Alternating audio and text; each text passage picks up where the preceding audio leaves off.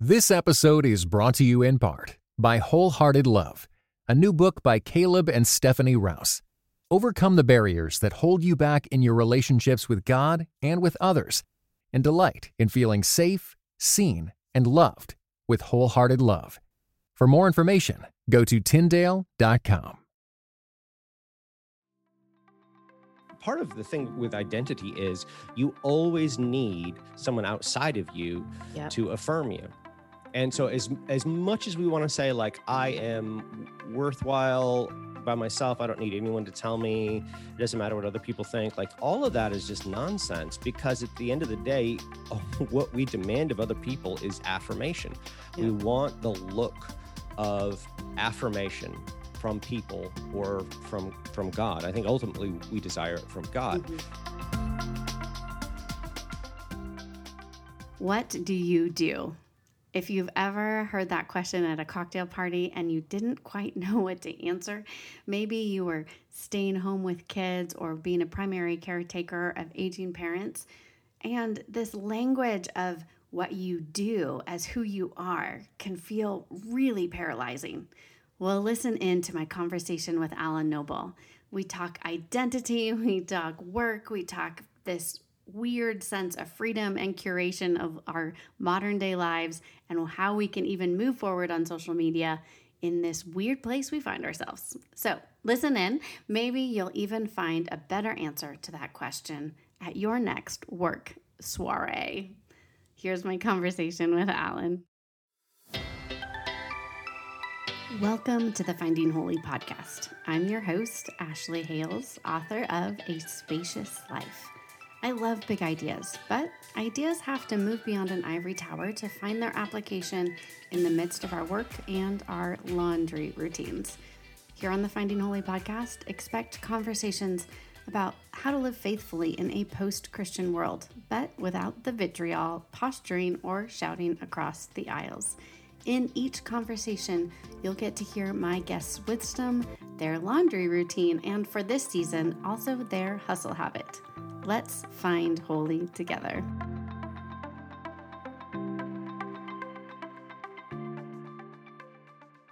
All right, it's really fun to welcome Alan Noble to the Finding Holy podcast. So thanks for being here, Alan. Thank you. I'm excited Yeah. to be here. Yeah. Would you tell our listeners just a little bit about yourself? What's your story? You know, in 30 seconds. Oh, Oh, what's my story? I was very homeschooled as a child. Um, I'm now bald. I teach literature at Oklahoma Baptist University. I have for seven years, associate professor of English there. Um, I've written a couple books, Disruptive Witness, and the latest book is called um, You Are Not Your Own Belonging to God in an Inhuman World. And I write things and try to survive. Awesome. if you know what? It, what's really fun as I've been reading your book, You Are Not Your Own. Both Alan and I realized we were writing on similar themes, and we like chose to not read each other's stuff until they're pretty much out. So it's been fun to see some of those crossovers. yeah i think that and, and that if we had read each other's what we were working on while writing it would have just been just clouded our thoughts Yeah. but this topic is so broad and so complex and so significant and so deeply ingrained in our society that it it really needs to be dealt with from several different directions at the same time For sure. and so um So tell I me think a little that's- bit yeah, about so- yeah. Tell me a bit about your direction, your angle. How are you trying to tackle Yeah. this problem of freedom and unlimited autonomy and this pressure to kind of curate your own life? What does that look like? Maybe like you've seen in with your students or with yourself before we get to like the philosophical underpinnings. Okay, so uh, a couple of things happened that sort of two two things that I can think of. Uh, one is the experience of me staying home while my wife was working over the summer, two summers ago, Mhm. um, but also her not having a job and and staying home with the kids for a while, Mhm. and experiencing how staying home with kids in the con- in, in, in the way our contemporary cities are designed Mhm. and our societies are designed is almost intolerable, which is really a horrifying thing because taking care of children is like one of the most basic human things you can do. Like without Yeah. it, there are no humans. right? Yeah. So it, it's pretty essential. And yet at the same time, because we're spread out across the city, Mhm. because we're overwhelmed with tasks to do because our children are you know uh, uh, you know there aren't children around at least for us you feel isolated and then For there's sure. all this uh you know particularly for women and this is something i read about in the book and Yeah. my wife certainly experienced is that you know when you finally do get to hang out with adults and they ask you so what do you do uh, if you say I stay home with my kids or I'm a stay at home mom or however you frame it, whatever you're going to say there, unless your answer is I have this career, they're going to think, okay, so you don't have anything going on. Like they might, they might think staying home with kids is a really good thing. They might even be, you know, evangelicals and conservatives and say, oh, that's great. I'm glad you stay home with the kids. But they still fundamentally react with this kind of like, well, you're boring. Ew. Like I have nothing to say to you. Yeah. Right. like, you're cool. obviously So we- stupid then. right you're stupid or there's nothing to talk about or you know yeah, Yeah. and so so that to me so that, that that said a lot to me about the way society is structured around autonomy we're all um you know atomized we're all just Mhm. off doing our own things and Mhm. fundamentally raising kids by yourself is just not how it can be done Mhm. so, so that's the one event. The other thing I would say is uh, reading the Bell Jar with my college students, especially the seniors, and talking with my seniors who have these tremendous pressures to pick the just the right career. Yeah. And their senior year is like an existential crisis. And these are Christians who should know that their justification is in Christ, and they do know, you know, conceptually, but Yeah. but viscerally, exper- experientially, um, they feel like they have to achieve a certain kind of right life because they're the ones responsible for living a life of meaning. Right. And um, because they're autonomous, it's Right. up to them. Right. So those two things are sort of two big experiences that I that makes sense. that I would say. And I I know nothing of those. Just kidding. yeah, you know, I Yeah. I think for for me as a mom of four kids, like when I'm an only child, and then you know come to have four children, and then we're staying home, and we're moving. I'm staying home with kids, and we're moving, and then I have a PhD, and I'm wondering. What is my life about? Like, this is not how it was supposed to go. So, yeah, I have experienced that exact scenario of feeling both like this is a good choice for our family and yet at the same time realizing but i am not meeting my potential. And if i'm not meeting my individual potential then who am i? Yeah. and we see it in instagram too right? We see it Mhm. with like this idea that you can curate a perfect life through like trademark instagram influencer culture. It's all around.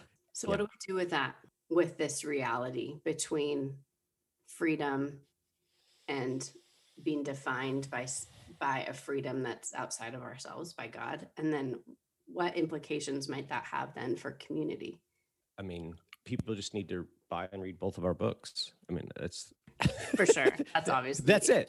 That's the answer. like it's yeah right that's yeah. the whole thing that's the whole thing Yeah. uh you know yeah this is this is complicated so in my book you are not your own belonging to god in an inhuman world uh the way i try to balance this the try to the way i try to frame this is um that we need to understand the essence of being human as belonging to god and living before god. Um so, and, and this overlaps with ideas of individualism. I try not to use the language of individualism because that's an important conversation. But Mhm. sometimes I think when we talk about individualism, it becomes individualism versus like uh, collectivism. right And uh, it has to do with like labor and politics and stuff. And those things can be wrapped up in this. But I want to say it's more. Uh, it, it, it's more essential to what it means to be human that, that I want to get a, get a little bit deeper. And Mhm. so, um, in my mind, where we have to start is fundamentally to whom do you belong? Is it to yourself or is it to God? Because if it's to God, there are all kinds of implications. Now, if it's to yourself, there are lots of other implications, and some of those are the Instagram culture that we've we've Mhm. talked about. Because Yeah. you are the only one responsible, the only one able to sort of hold up your identity.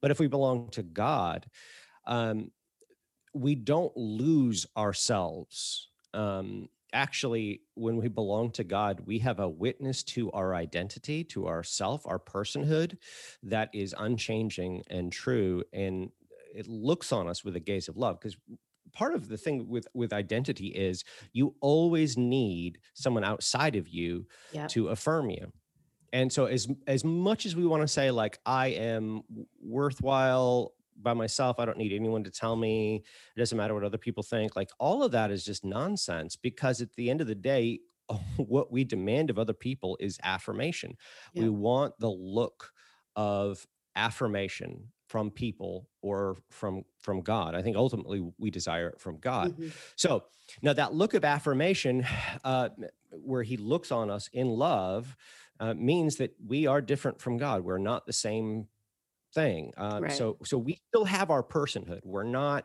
we're not um, this isn't a kind of buddhist idea where we all just sort of dis- disappear right mm-hmm. we just mm-hmm. sort of become one with god uh, our, our personhood remains so there's that that that self still but it's not that individual autonomous self that we have been taught and continue to be taught about over and over so the implications are everywhere i mean if this is what, true, what let's just like take one example you know showing up to instagram just as an example what would that look like if we began to understand that we don't actually belong to ourselves that we belong to god um, you know, in the language of my book, I talk a lot about limits, right? That Jesus is yeah. one who actually, because he's human, experienced limits, and limits aren't something that are something we have to fight against or control or ignore. They're actually something that lead us into communion with God, that allow us to respond, hopefully, appropriately, like Jesus does, to our limits, that they are things yeah. that make us human.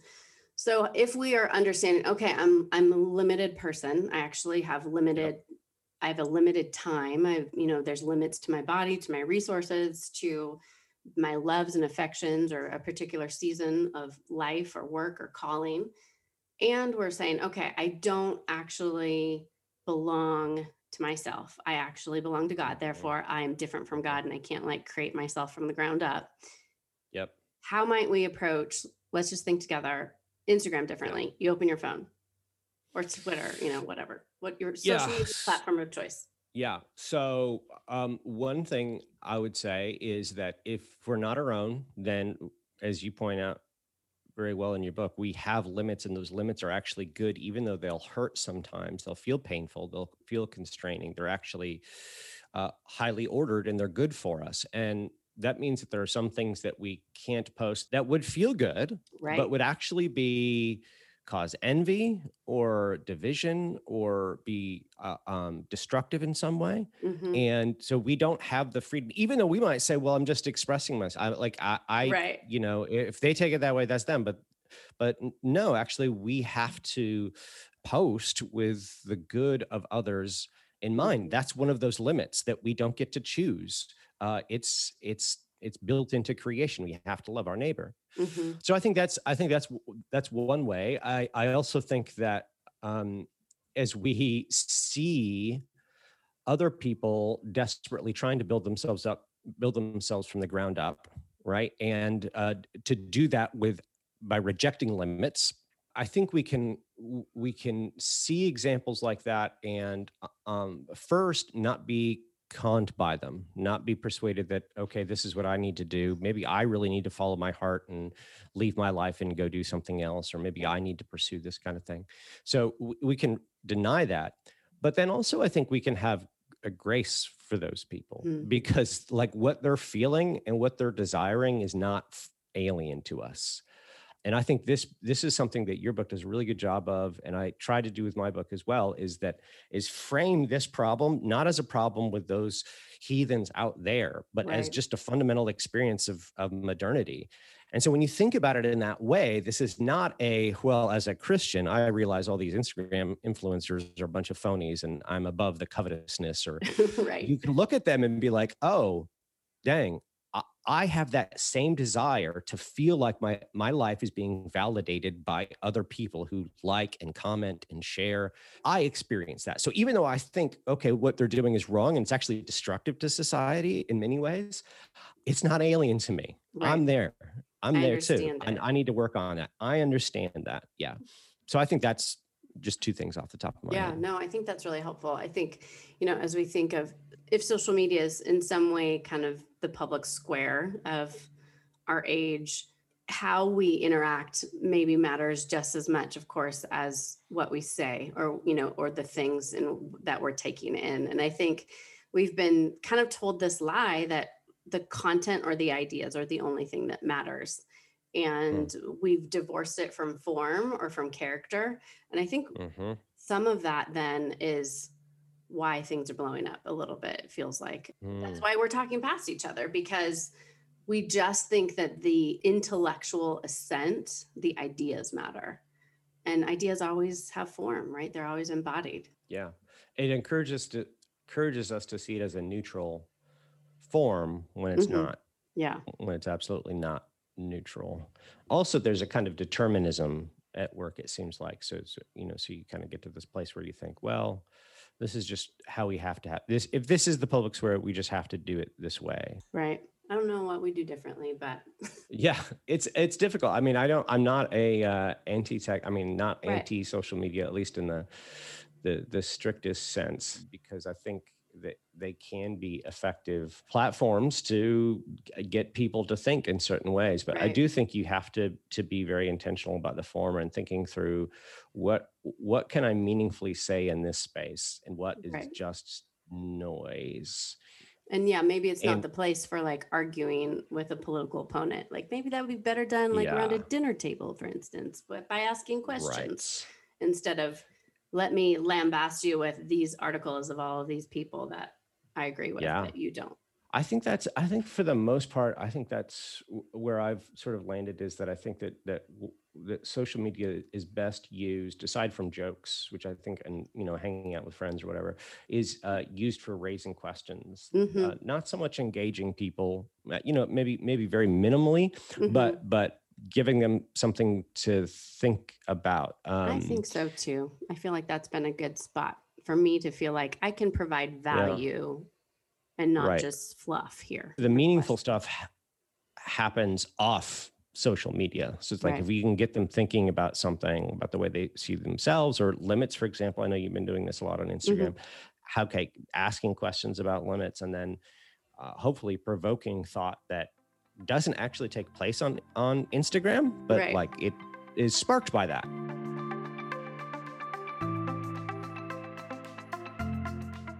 Are you burnt out with hurry and hustle? Or are you kind of worried as, as the fall ramps up that you're going to get stuck in those same wagon tracks of hurry and hustle?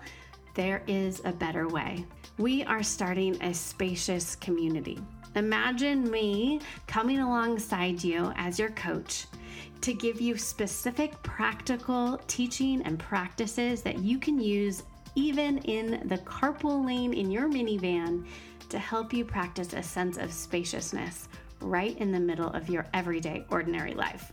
If you're curious, if you want to know more, we would love to have you. A spacious community will be kicking off in mid August, but all you need to do right now is head on over to my website at aspacious.life. You can take a quiz to get your hustle habit, and from there, all you need to do is pre order a copy of the book A Spacious Life, and then you will enter your email and we'll give you all the information about the spacious community, which is kicking off mid August. You'll have a community, you'll have a coach, and you'll have some practical handholds so that you can trade hustle and hurry for the goodness of limits. Head on over to aspacious.life for more.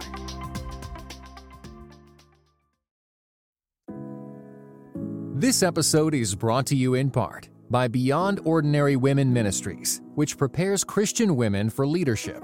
At Bow, we believe that every woman is a leader because she influences someone. So, whom do you influence?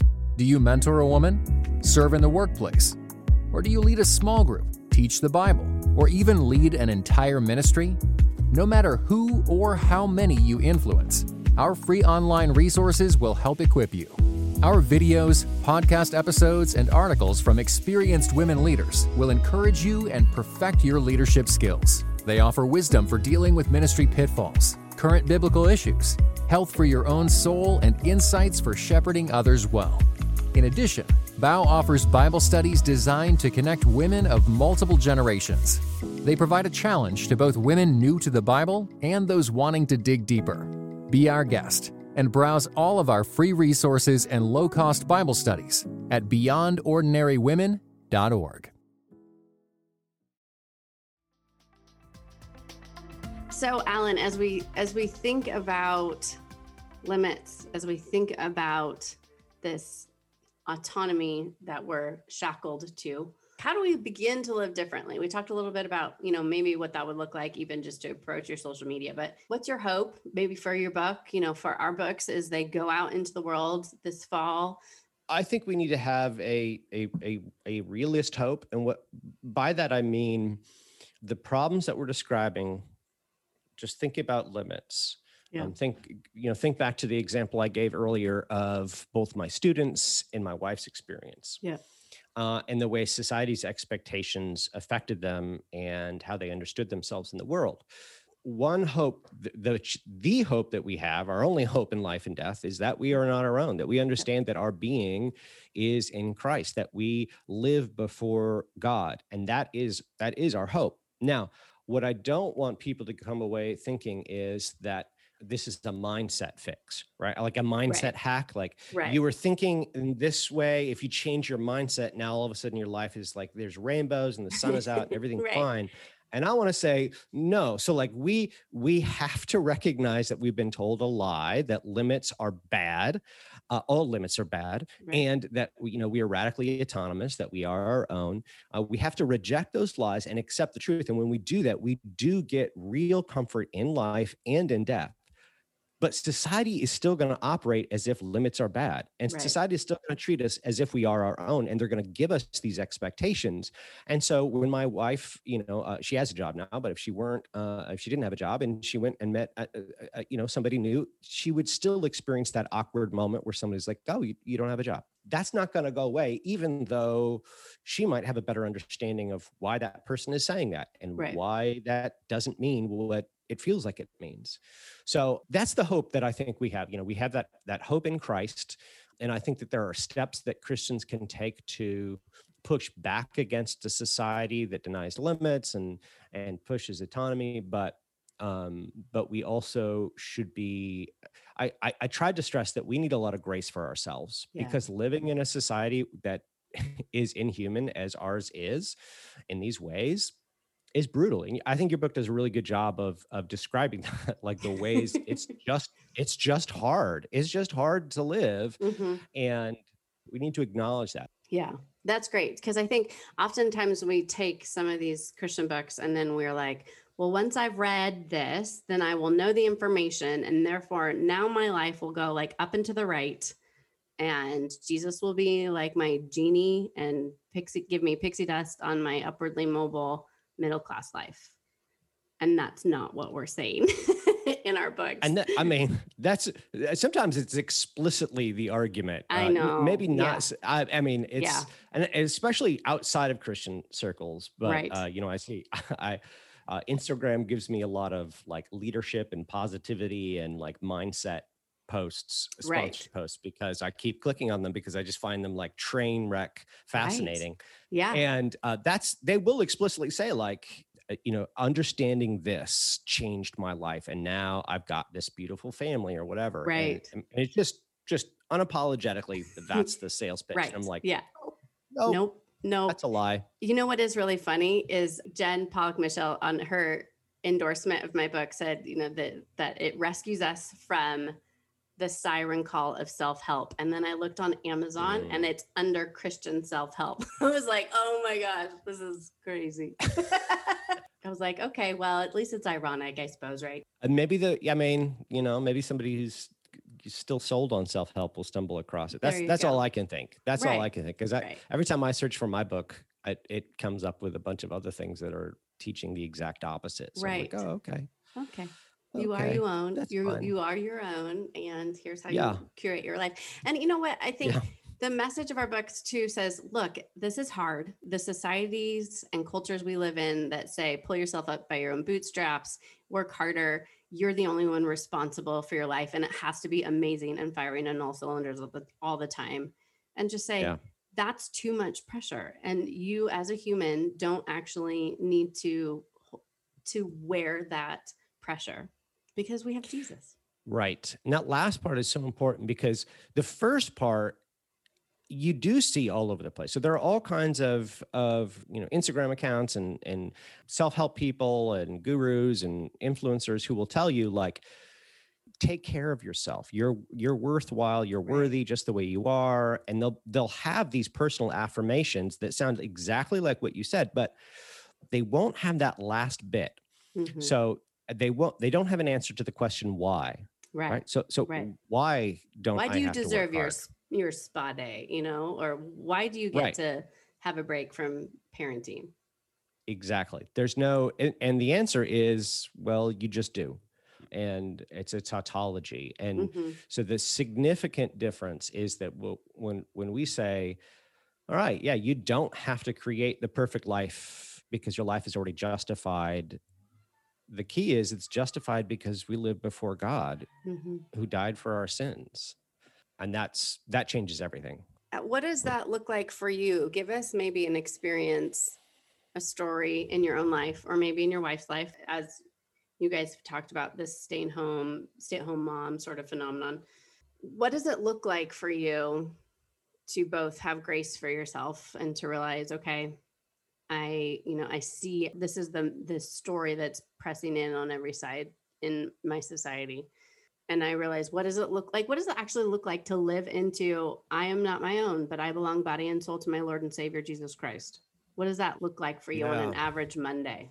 It's hard. And that's why I stress the grace part because having this knowledge that we belong to Christ does give us assurance, it does give us hope.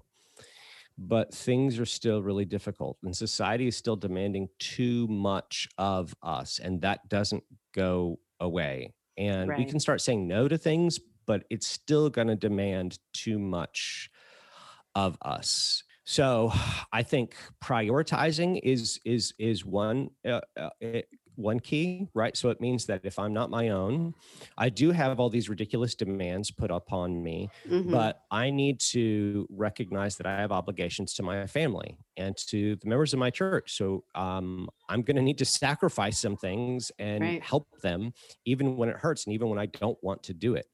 And at the same time, sometimes grace for myself means watching a sitcom. Sometimes it means, you know, letting myself uh, eat a, a meal bar or or, uh, or buy bottled water, even though I know it's not good for the environment. Because at this point, I just can't do something else. It just Right. I just don't have the brain space or the time, and so it's either I drink water or I buy and and buy bottled water or I you know die. So um and a pretty and but these are the kinds of pressures I know. yeah. right. These are the kind of pressures that we're put under. I mean, and I think I, everyone experiences this. Uh, I don't know that parents feel it acutely, but I I certainly do. Like you, you always have these choices. Like, okay, if I were a really good parent, I would read to my kids some more. But honestly, right now, I feel like I can Yeah. watch a cartoon with them. Right. That's yeah. that's what I have. Right. But I'll be on the couch with them, so Right. that's something. Yeah. I mean, like not- every decision is like this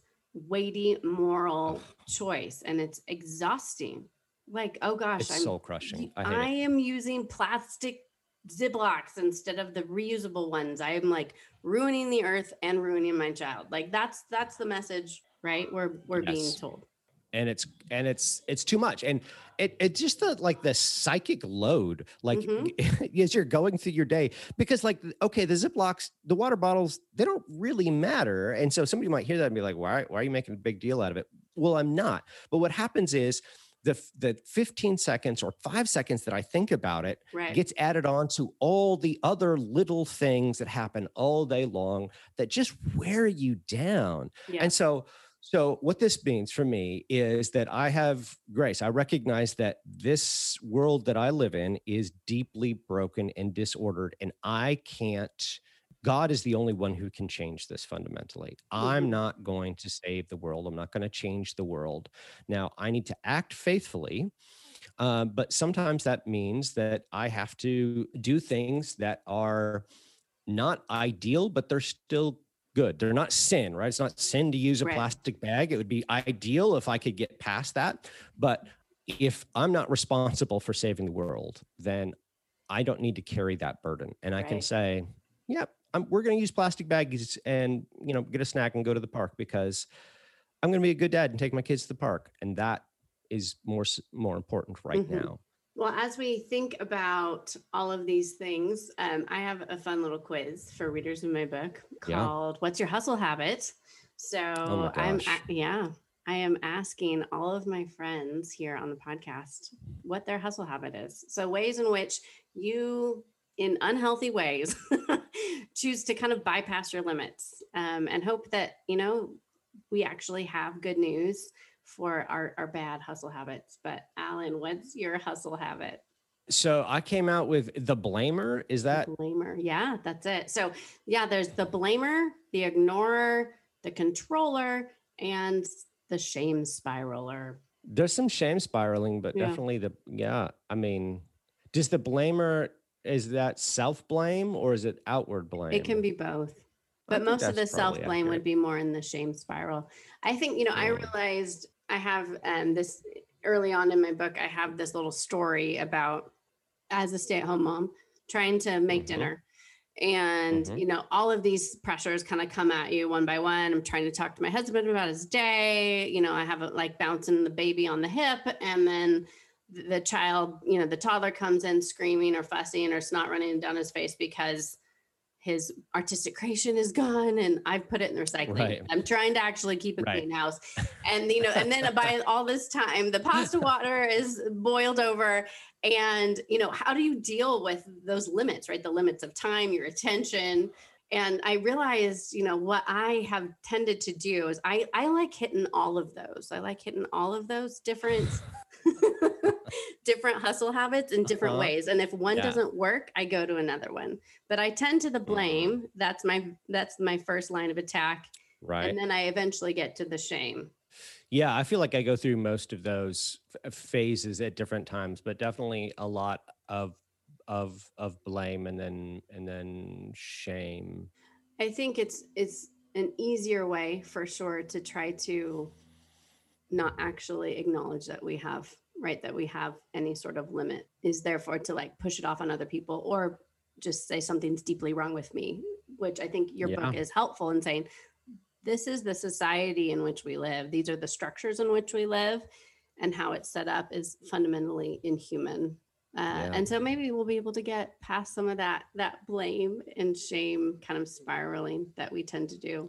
for me what's helpful right in those moments when I turn all those messages back at myself ultimately is like you're talking about in your book is to remember like I'm not my own. I belong to Jesus Christ and that's deeply where my identity lies. It doesn't lie in the fact that the pasta water has boiled over and I just snapped right. at my child and I, you know, yeah. and I've thrown away his you know, cardboard box. well, I've done that. We've had that scene and yeah. you'll and you'll continue to have that scale. Like it just it just repeats. You make those things those yeah disasters that aren't actually disasters but feel that way happen all the time. I don't know how anyone can be a parent without a deep understanding of god's grace. That's i i just you know even when i feel like i'm doing well i know i'm not doing well. And i can i can accept that because god is the one who's sovereign and is caring for my children. But if i didn't have that like i I just don't I can't imagine. And maybe that's why a lot of people don't have kids today. Like they right. because it does it is terrifying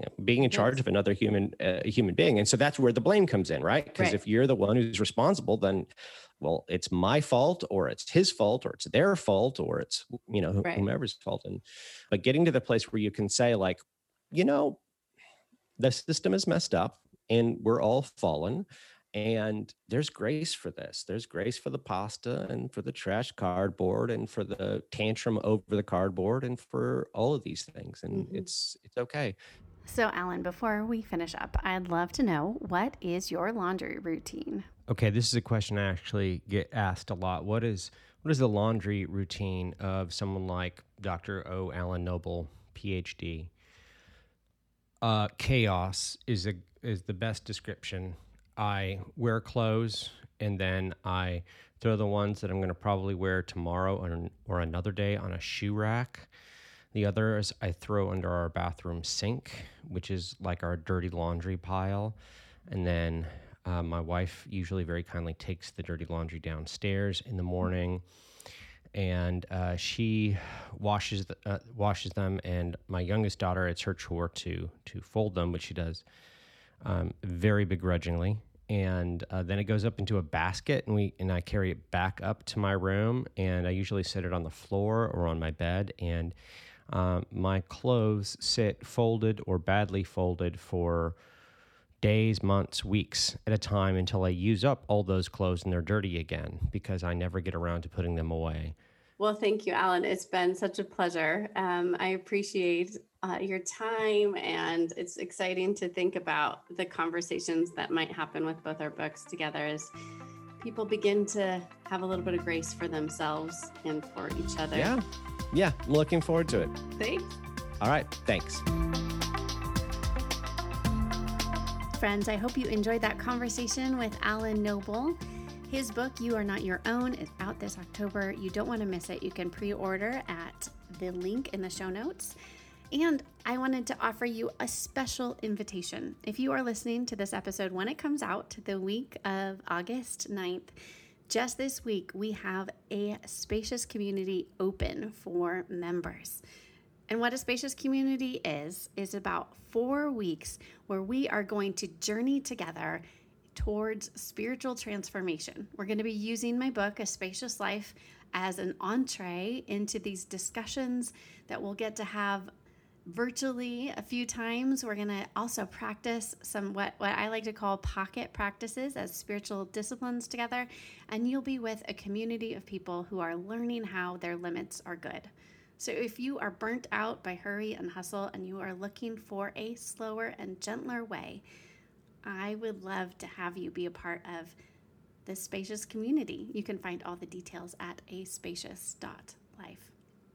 I always love to end my episodes with one small step, and this season we're doing things just slightly differently we are using pocket practices. And pocket practices are spiritual discipline practices that are small enough to keep in your pocket. They help connect the dots between that spacious life that we desire and our actual busy, harried, everyday lives.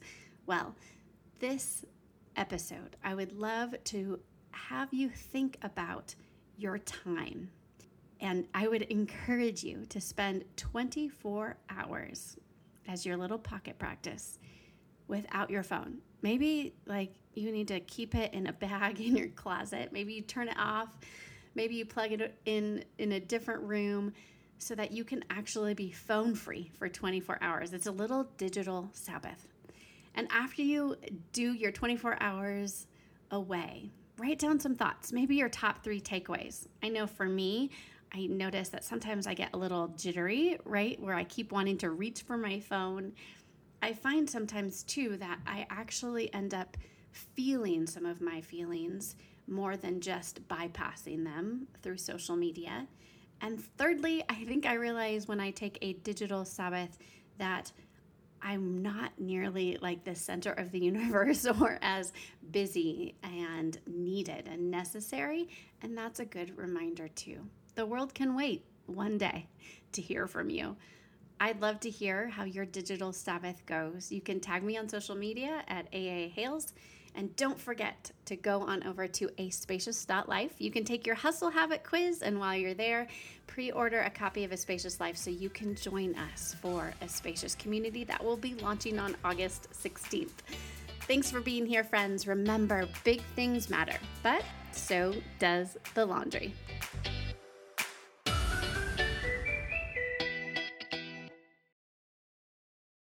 This episode was brought to you in part by the Truce Podcast. The new season examines the connection between some evangelicals and the Republican Party with the help of world class historians.